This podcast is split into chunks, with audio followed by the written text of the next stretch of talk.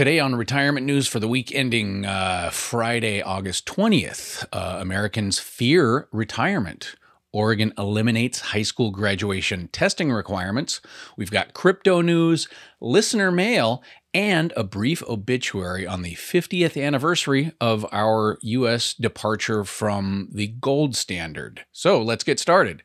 First up, 40% of Americans fear retirement. Okay, so I found an interesting article uh, on Yahoo Finance, and the headline was 40% of Americans fear retirement more than death. Here's why. So, with a headline like that, I had no choice but to dig in.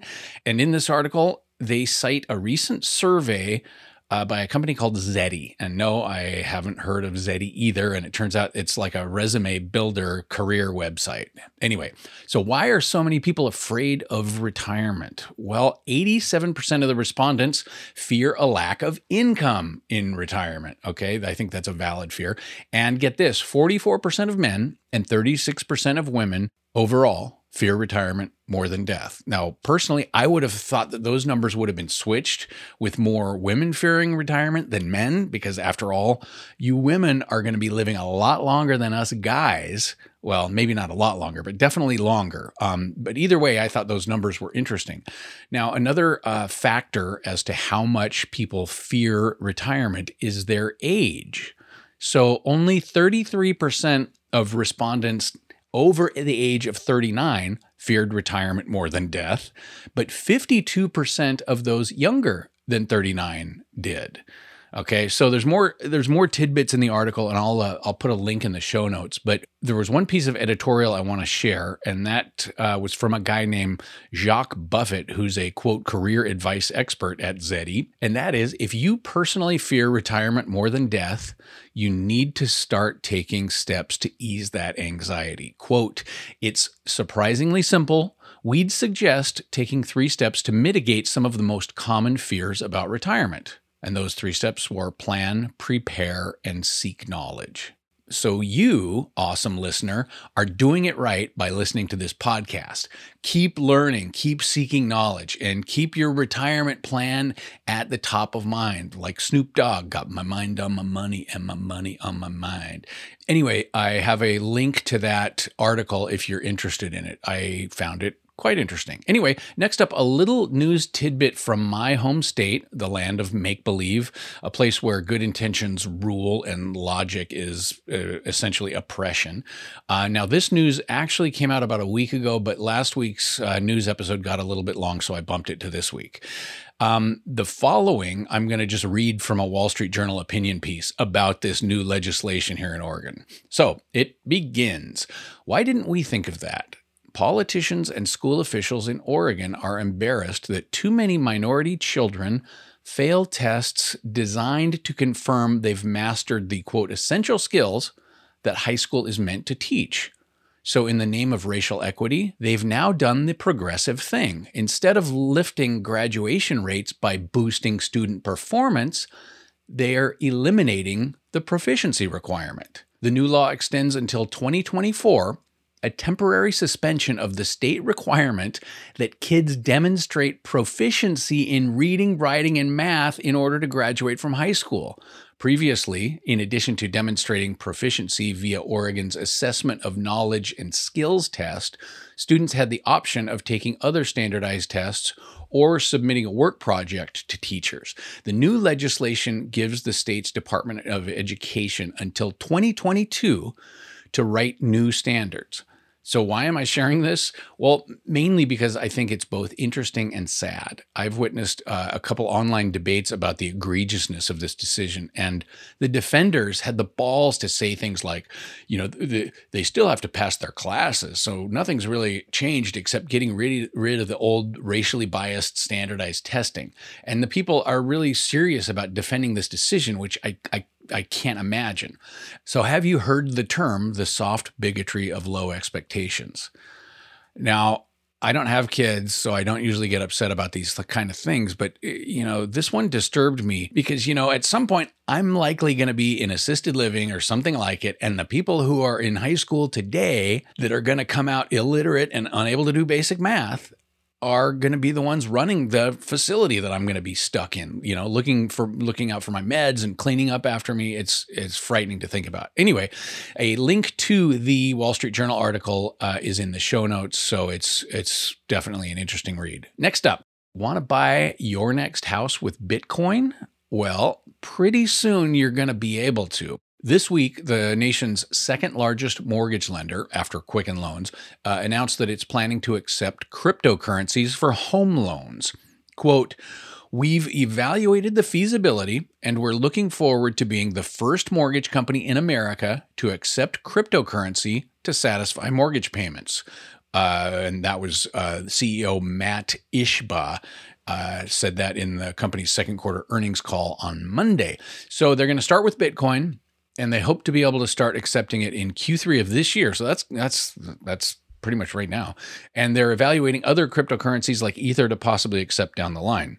Now, this isn't really earth-shattering news, but I think it's again, it's something that's interesting and it's worth talking about because every time an announcement like this happens, we get closer to the point where Bitcoin is considered a legit medium of exchange. And I think we can all agree that it's pretty much already a store of value and a legit one at that. But these uh, adoption announcements, as they come through, well, I I just think it's exciting and it furthers us to this point in time when Bitcoin is going to be a legit medium of exchange. So, speaking of adoption, I saw an interesting little graphic today, and it said that Bitcoin now has over 130 million users, which is similar to what the internet had in 1997. Now there's there's all kind of adoption curves out there and charts, so take the following information with a grain of salt. But one chart that I found shows Bitcoin price over time kind of superimposed over the internet adoption curve. And anyway, Bitcoin adoption is moving faster than the internet did their internet adoption did. So the people who put this chart together, which by the way um, is someone called Cane C A N E Research, um, they imply that based on the current trend, will be at a hundred thousand dollar Bitcoin level by late 2023 ish, and at million dollar Bitcoin by late 2031. So that's kind of cool. Again, take it with a grain of salt, but uh, and don't quote me on it. But I have no idea what their methodology is. But I've also heard that um, the compound annual growth rate since inception for Bitcoin is two hundred percent. So if that were to continue, we're looking at some serious insanity in the future, and so keep your eyes on it. Now, if you haven't bought any crypto yet, I strongly, I don't necessarily recommend that you get into investing in it or uh, speculating in it, but I do think that you should start familiarizing yourself with it. Oh, and you can do that by opening a BlockFi account.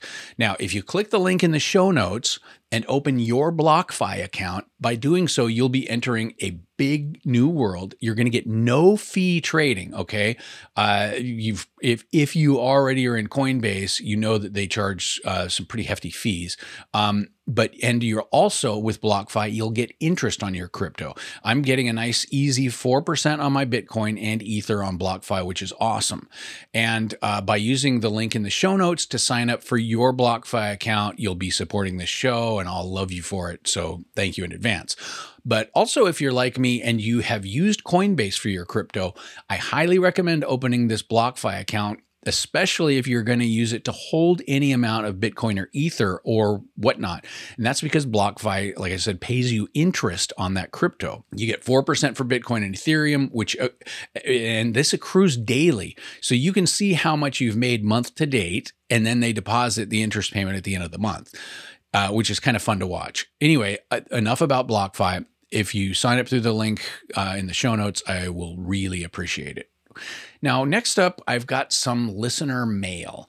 Uh, the other day, I got an email uh, through the Rogue Retirement Lounge inquiry form. And by the way, did you know that you can ask questions or give me feedback at rogueretirementlounge.com? Well, now you do. Um, Anyway, here's the message. So, I just stumbled on your podcast and listened to a first episode today. I listened to the one where you began with the eviction moratorium. By the way, I am an attorney and I know some interesting ways around it, which I would be happy to discuss with you. Um, si- uh, side note here, real quick my shitbag tenant in Detroit finally moved out. And thankfully, Tom, I don't need any legal help. Um, But by the way, that dude trashed my house. It is not pretty. And my shitty property manager continues to do nothing. Um, so, anyway, have I mentioned that you need to email me before you buy a turnkey property in the Detroit area? please do not buy in the Detroit area until you've talked to me. I can tell you uh, the company who I worked with, and therefore I can save you a ton of heartache. Anyway, back to this message. Uh, He's, he goes on. Anyway, your comment about being long on gold struck me as wrong. Sorry. Of course, gold should go up with inflation being off the chart, and it isn't. Why not? Well, for one thing, and the main thing, the price is being manipulated. Yeah, I know, sounds like paranoia. Conspiracy theory, right? Consider this. At the CBOE, that's the Chicago Board uh, options exchange, they can trade gold futures contracts all day long, but they don't have to cover with physical gold, unlike a soybean or corn or coffee or lumber contract. So they are totally manipulated, and there's evidence of hundreds of paper shorts being issued when the gold price gets too high. This drives the price of physical gold down. How could they manipulate and create a fraud on such a massive scale? Well, who remembers LIBOR? Uh, trillions stolen by manipulating the interest rates for decades. This is why I'm long in crypto. I like BTC, that's Bitcoin, uh, Ether, ADA, which is Cardano, and Lukso. And for fun, Shiba Inu. You too can be a Shiba millionaire for the price of a cup of coffee. Tom. Okay, Tom, thank you for the message. And you're right about the CBOE's ability to manipulate the gold price. And uh, I'm aware that it goes a lot further than that. As you know, the COMEX and, and even the central banks are molesting the gold and silver prices. And for me, I just had this belief that the suppression could not outmuscle the impending inflation numbers. But so far, even though we're staring some crazy inflation straight in the face, gold just keeps languishing there at that 1800 ish level um, when technically it should go through the roof. Uh, and as I mentioned when I emailed you back, Tom, if you listen to more shows, I've definitely jumped into crypto. I've been dollar cost averaging my way out of most of my metals holdings, and I truly believe the economic environment we're currently treading water in is a strong case for crypto. Long term, buy and hold crypto. I'm not doing the trading, and also I'm not doing the Lukso or Shiba Inu yet, but I'm definitely with you on Bitcoin and Ether.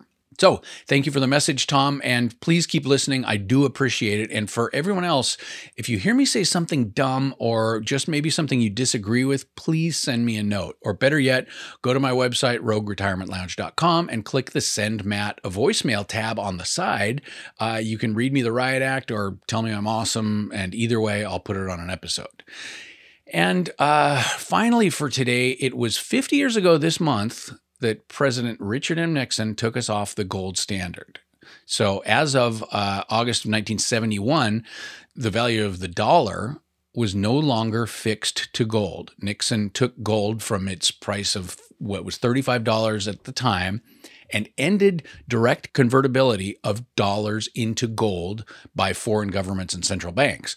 So, why did he do that? Well, there were a lot of reasons, but one of the best reasons was that our friends in France said, fuck you. Uh, back in 1965, Charles de Gaulle, the French president at the time, announced that he was going to exchange France's US dollar reserves for gold uh, at the official exchange rate. France sent their navy across the Atlantic to pick up their reserves of gold that were uh, stored over here.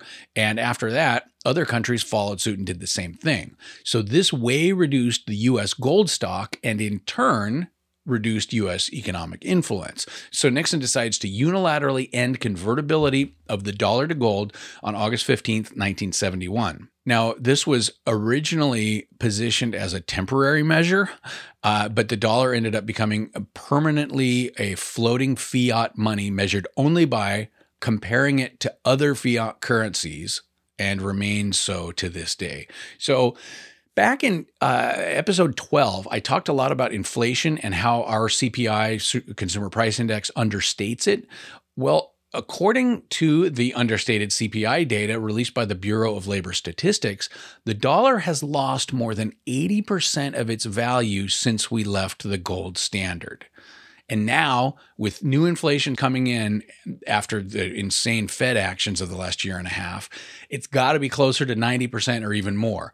So, at the same time, that the dollar value has gone down by over 80%, the value of gold has risen from $35 an ounce to the 1800 ish level.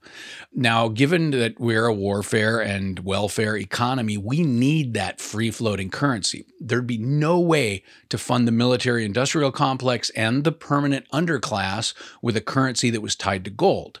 Um, and by the way, have you seen the latest numbers about taxes? 61% of Americans paid no federal income tax in 2020.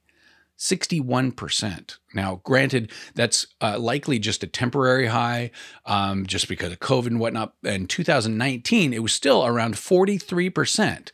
But either way, when you have half your population supporting the other half, your government must be able to create money out of thin air. And that's why we're never going to peg the dollar to gold again. Now, in the post Nixon era, our Treasury easily creates as many Fed finance dollars as it needs to to fund all of our social, military, and stimulus programs. Now, just because the dollar uh, has lost the majority of its purchasing power doesn't mean that it can't crater even further. And that's why the middle and lower class gets fucked by our system. They don't even know it. But the biggest thief of their wealth isn't taxes. Remember, uh, they don't have to pay taxes. Uh, and and their focus on raising the minimum wage is misguided and way too little, way too late. So the lower and the middle class people who don't own homes are the ones who are really getting killed by this system. The value of their dollars are going down faster than the value of your dollars because their rents are going up every year. You know, the biggest single expense that they have is going to rise faster than their income. While you in in your house, your house payment is locked in like virtual rent control for the next 30 years. So listen to progressive lawmakers squeal about minimum wages and climate justice, and let the activists scream about tenants' rights. All this noise is happening while the middle and lower class get poorer and poorer by design of our monetary system. So, anyway, where would we be if Nixon hadn't taken us off the gold standard 50 years ago? Well, your guess is pretty much as good as mine, but it's highly unlikely that we could have afforded 20 years in Afghanistan, um, three rounds of stimulus checks for everyone, whether they needed it or not.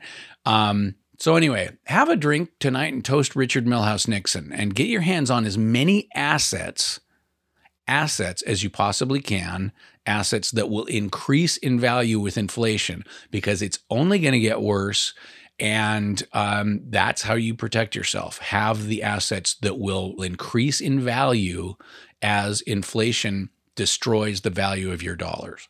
Okay, that's it for today. Thanks for joining me, and uh, I will talk to you next week. And remember, sign up for that BlockFi account, link in the show notes. Talk to you next week. Nothing in this podcast is meant to be financial, legal, or tax advice. Though there's some kick ass information here, it's for informational purposes only. Take control of your retirement planning, but get professional counsel if you need tax, legal, or financial advice. For more content like this, join my mailing list at rogueretirementlounge.com. And if you have questions about retirement investing, entrepreneurship, business, or anything else, my email address is matt at rogueretirementlounge.com.